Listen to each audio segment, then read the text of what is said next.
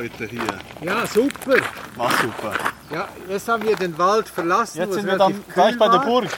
Ich will das hier sehen. Das ist eine Schlagflur. Ja, aber hier ist heiß, da können wir nicht stehen bleiben. Genau, hier wächst diese Pflanze, die ich suche. Ich brauch Natur. Ein Podcast von Schweiz Tourismus. Mit Botaniker Beat Fischer und mit Thies Wachter.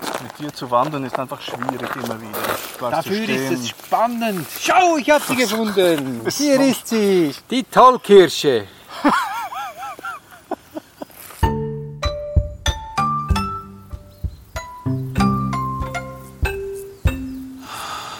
Ja, Beat, du forderst mich heute. Es ist wirklich sehr heiß jetzt. Genau das ist das Ziel. Wir müssen hier an der heißen Stelle stehen, weil diese Pflanze gedeiht nicht gern im Wald im Schatten, sondern wenn es eben exponiert ist und heiß ist. Du willst immer einfach sofort über die Pflanzen sprechen, aber ich möchte noch über den Weg sprechen, den wir entlang gewandert sind. Und zwar ist das der Aargauer Weg. Wir befinden uns im Aargau. Und der Aargau ist so für viele Menschen, die außerhalb oder rund um den Kanton Aargau wohnen, ist es immer so ein bisschen ein Durchgangs- und Durchfahrtskanton. Nicht sehr häufig macht man hier Ferien, aber ich muss sagen, der Aargauer Weg, der, also wir sind jetzt nicht den ganzen Weg gegangen, das wären 105 Kilometer und das kann man in sechs Etappen machen. Der führt aber wirklich an idyllischen und vor allem auch geschichtsträchtigen Orten vorbei. Ja, als erstes mal den Wald, den wir rundherum haben, das ist toll. Er ist so artenreich, diese Laubgehölze mit Hainbuchen, Buchen und verschiedenen Ahornarten. Und dann natürlich diese Burg. Das ist die Habsburg. Schon als Bube war ich eigentlich fasziniert, weil diese Habsburg, die entstand eigentlich genau vor rund 1000 Jahren. Und sie ist so unscheinbar, aber die Familie Habsburg, die also hier ihre Stammburg hat, war ja ein halbes Jahrtausend eine der mächtigsten Dynastien in Europa. Die besitzten Ländereien von Spanien, Portugal bis nach Ungarn. Das heißt riesig. Und dann schaut man sich diese kleine, bescheidene Habsburg an und denkt nur, Geschichte ist was Tolles. So, denkst du? Also nicht nur Botanik ist was Tolles, sondern auch Geschichte. Und da mit den Habsburgen, die gingen doch äh, nachher eher noch so nach Österreich, oder? Ja, die wanderten natürlich aus. Da möchten wir jetzt nicht allzu lange darüber sprechen, weil wir ja beide nicht Historiker sind. Aber du bist Botaniker und du hast hier etwas gefunden, das du mir unbedingt zeigen willst. Eben, du stoppst an jedem zweiten Kraut und es ist sehr schwierig, mit dir überhaupt zu wandern. Also wandern ist eigentlich unbedingt so deine, dein Hobby, oder? Ja, wenn ich dann alles kenne, ja, alle Pflanzen kennen, dann kann ich auch getrost wandern. Was willst du jetzt hier mir unbedingt zeigen? Ja, ich möchte diese tolle Kirsche zeigen, also Tollkirsche, Atropa Belladonna, weil die kennt man seit dem Altertum. Atropa Belladonna, Atropa Belladonna, ja. die schöne Frau. Belladonna, absolut die schöne Frau, weil sie hat verschiedene Inhaltsstoffe, Alkaloide wie Atropin und wenn man dieses Atropin früher im Mittelalter den Frauen in Italien in die Augen getröpfelt hat, dann haben sich die Pupillen erweitert, sie waren also vergrößert und das empfand man als schön. Das heißt, Mann kann man wirklich mit zwei N schreiben. Der Mann empfand das als schön. Ich nehme an, die Frau hat gelitten, weil das ist nicht ganz ungefährlich. Wieso nicht? Das ist eigentlich eine Lähmung eines Muskels beim Auge. Und das ist sicher nicht angenehm für die Frau. Hm. Der lateinische Name der Gattung, Atropa, ist eigentlich toll.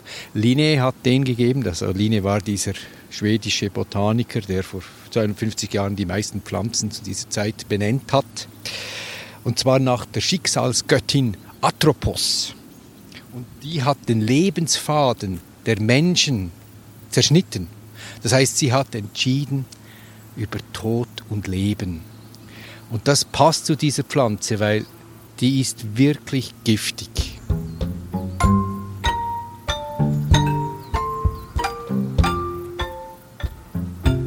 Sie wird so 1,50 Meter hoch, Wie viel? einen Meter. So. Und wir sehen wunderbar vielzählig gestängelt. Und die einzelnen Stängel hier, Triebe, sind so violettlich. Und dann hat es immer zwei Blätter zueinander. Eines ist größer, wird vielleicht so 10 cm und das andere ist kleiner. Und bei jedem diesen Ansatz, wo die Blätter zusammenkommen, gibt es auch Blütenstiele oder Fruchtstiele. Und die Blüten, die sind wunderbar kelchförmig, so fünfzählige Blüten also, und so etwas violett, rostbraun, wenn wir die ja genauer anschauen. Und hier am Ende. Das kann ich also bestätigen. Hier am Ende des Zweiges haben wir sehr viele Blüten. Und wenn ich sie öffne, dann öffne ich so eine Tüte, sehe ich die Organe drin mit fünf wunderbar weißen Staubblättern und einem weiblichen Organ, dem Griffel mit der Narbe. Und dann hat es eben nicht nur Blüten, sehe ich, sondern es hat auch schwarze Beeren, also grüne und schwarze. Ja, die grünen, das sind die unreifen und sobald dass die Samen reif sind, ändert sich die Farbe und sie wird zu leuchtend schwarz. Ist etwa die Größe einer Kirsche, ein bisschen kleiner vielleicht, aber unglaublich diese Intensität dieses metallisch leuchtenden schwarzen, dieser schwarzen Farbe. Jetzt nehme ich mal so eine Kirsche und äh, versuche die. Hier muss ich schon eingreifen. Also die Pflanze ist wirklich giftig. Es kann dir nichts passieren, wenn du sie nur berührst. Aber wenn ich über Giftpflanzen rede, muss man vorsichtig sein, weil jede Pflanze hat einen bestimmten Standort, wo sie wächst. Das heißt, der Boden ist unterschiedlich, die Schatten- und Lichtverhältnisse, die Konkurrenz zu anderen Pflanzen oder der Zustand der Pflanze, wie weit das sie ist. Das heißt, man kann nie sagen, wie viele Giftstoffe eine Pflanze wirklich hat. Und wenn ich jetzt eine Angabe mache, wie tödlich das diese Pflanze ist, also wie viele von diesen Beeren man essen muss, damit man stirbt, dann muss man das unbedingt mit Vorsicht genießen. Es kommt auch darauf an, ob es eine erwachsene Person ist oder ein Kind. Also die tödliche Dosis für ein Kind wird in der Literatur angegeben bei zwei bis fünf von solchen Beeren. Und für hm. einen erwachsenen Mensch so zehn bis zwanzig. Also aber versuchen würde ich jetzt das nicht. Nein, wirklich nicht.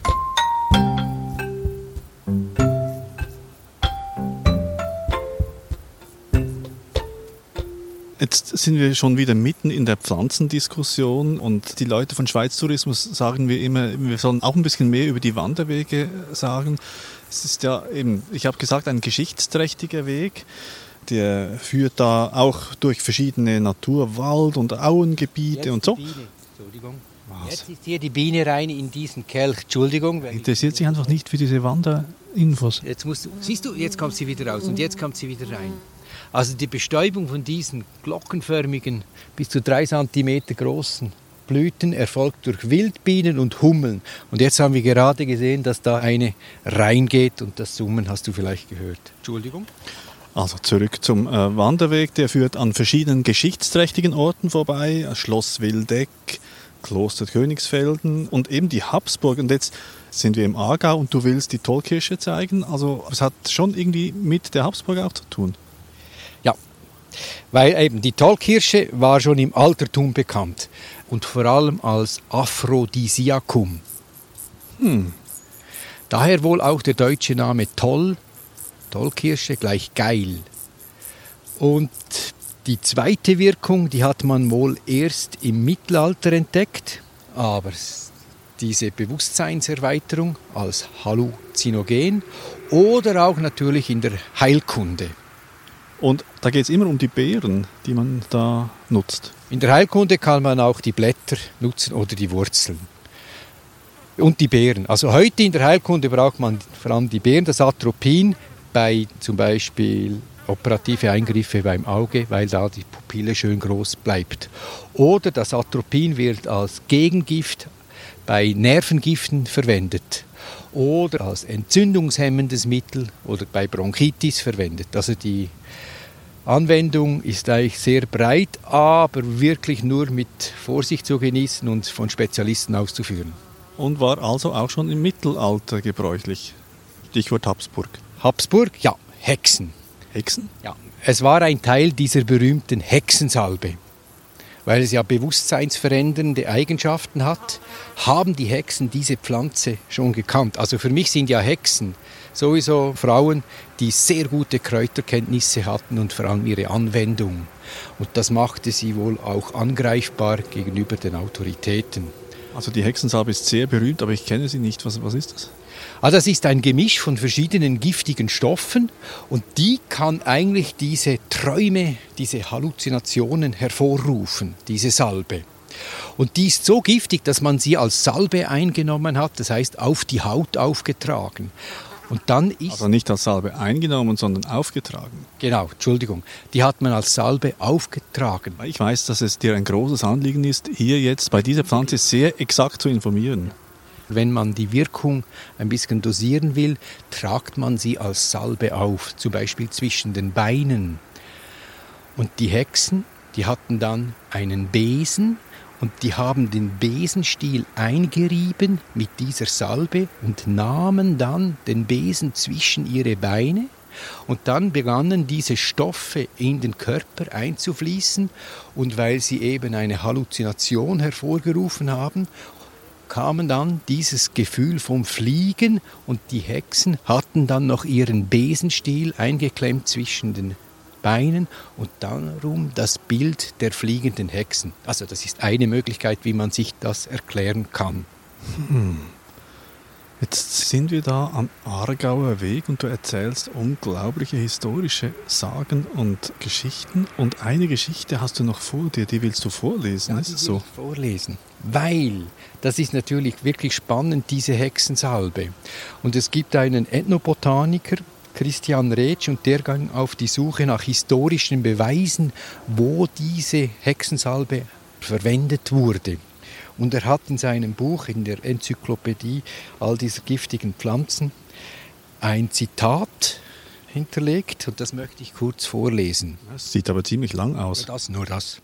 Also, als der Herzog von Lothringen im Jahre 1545 schwer krank da niederlag, wurde ein Ehepaar verhaftet, dem zu Last gelegt wurde, den Herzog verzaubert zu haben. Auf der Folterbank gestanden die beiden ihre Hexerei. Bei einer anschließenden Hausdurchsuchung wurde ein Krug mit einer Salbe gefunden, die vom päpstlichen Leibarzt untersucht wurde.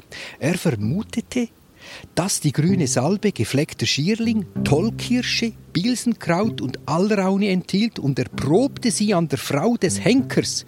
Diese verfiel für drei Tage in eine Art Koma oder Tiefschlaf und beschwerte sich ärgerlich, als sie aus diesem Schlaf mit süßen Träumen voller erotischer Abenteuer gerissen wurde. Ja, aber das waren nicht die Habsburger. Nein, aber es war natürlich zu dieser Zeit, dass diese Burgherren da gewirkt haben, schon eine spezielle Pflanze.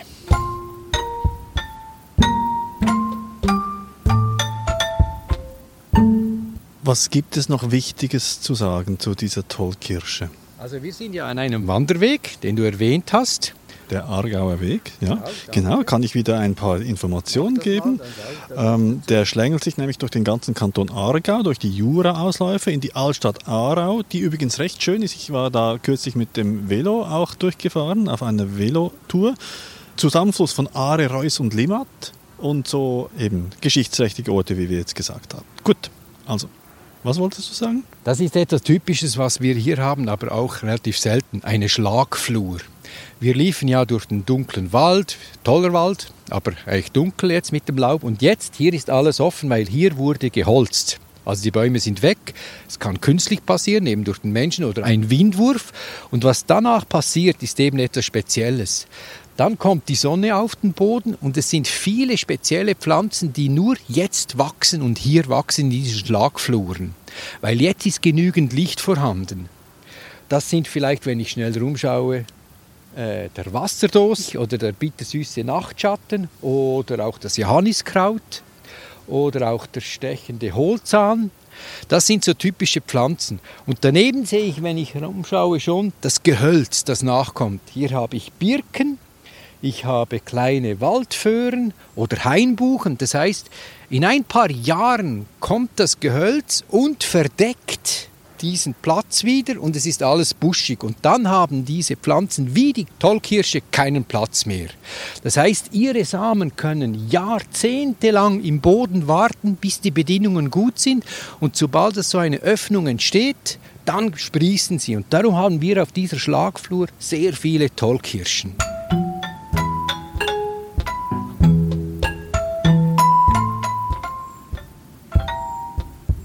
Wieso leuchtet diese Kirsche so schön? Das ist wieder nicht für uns, sondern für die Vögel. Die kommen und essen die. Und für die ist es nicht giftig. Die haben dann keine erweiterten Pupillen oder werden liebestoll oder sowas. Den zweiten Teil weiß ich gar nicht, aber ich habe nichts darüber gelesen. Aber sie essen sie und der ganze Fruchtfleisch wird verdaut und sie setzen sich dann irgendwo hin und dann mit dem Kotpaket werden dann die Samen irgendwo deponiert. Plus, das habe ich auch gelesen, Schnecken fressen die ganze Tollkirsche, verdauen dann auch das Fruchtfleisch und die Samen kommen durch den Darm hindurch unbeschädigt wieder hinaus und vielleicht läuft die dann ein paar Meter. Sie ist also für die Nahausbreitung zuständig, also diese Schnecken.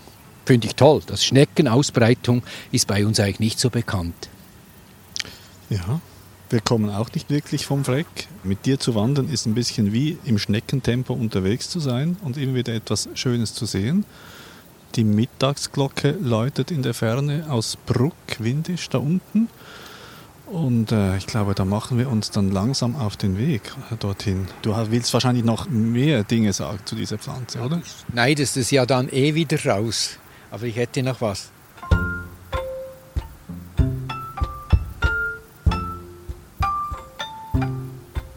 Also die Pflanzenfamilie muss ich noch erwähnen. Der Tollkirsche, die gehört zur Familie der Nachtschattengewächse. Das ist eine Pflanzenfamilie, die kommt auf der ganzen Welt vor, vor allem in den Tropen, etwa 2700 Arten und du kennst sie schon sehr gut. Die Kartoffel? Genau, die Tomate, Aubergine und das sind häufig wirklich giftige Pflanzen, aber auch eben Nahrungspflanzen. Und das finde ich so toll. Es kommt eben darauf an, wie man es zubereitet. Gut, die kann man jetzt nicht zubereiten. Die Tollkirsche kann man nicht zubereiten. Da sollte man einfach die Finger davon lassen. Die Tomate ist giftig? Ja, im unreifen Zustand. Kartoffel auch. Hm. Übrigens, wir könnten eigentlich auch da bei der Habsburg essen oder etwas trinken gehen. Da ist jetzt ein Restaurant. Es ist ein Restaurant, ist toll. Und weißt du, was da gerade bei der Habsburg wächst? Was? Eine Tollkirsche. Und was wir heute gehört haben, passt irgendwie auch zum nächsten Mal. Wir sprechen dann nicht über Hexen, sondern über eine verwurzelte Fee im Jura. Ich brauche Natur. Eine Produktion der Audiobande für Schweiz Tourismus. Wenn auch du Natur brauchst, dann abonniere diesen Podcast.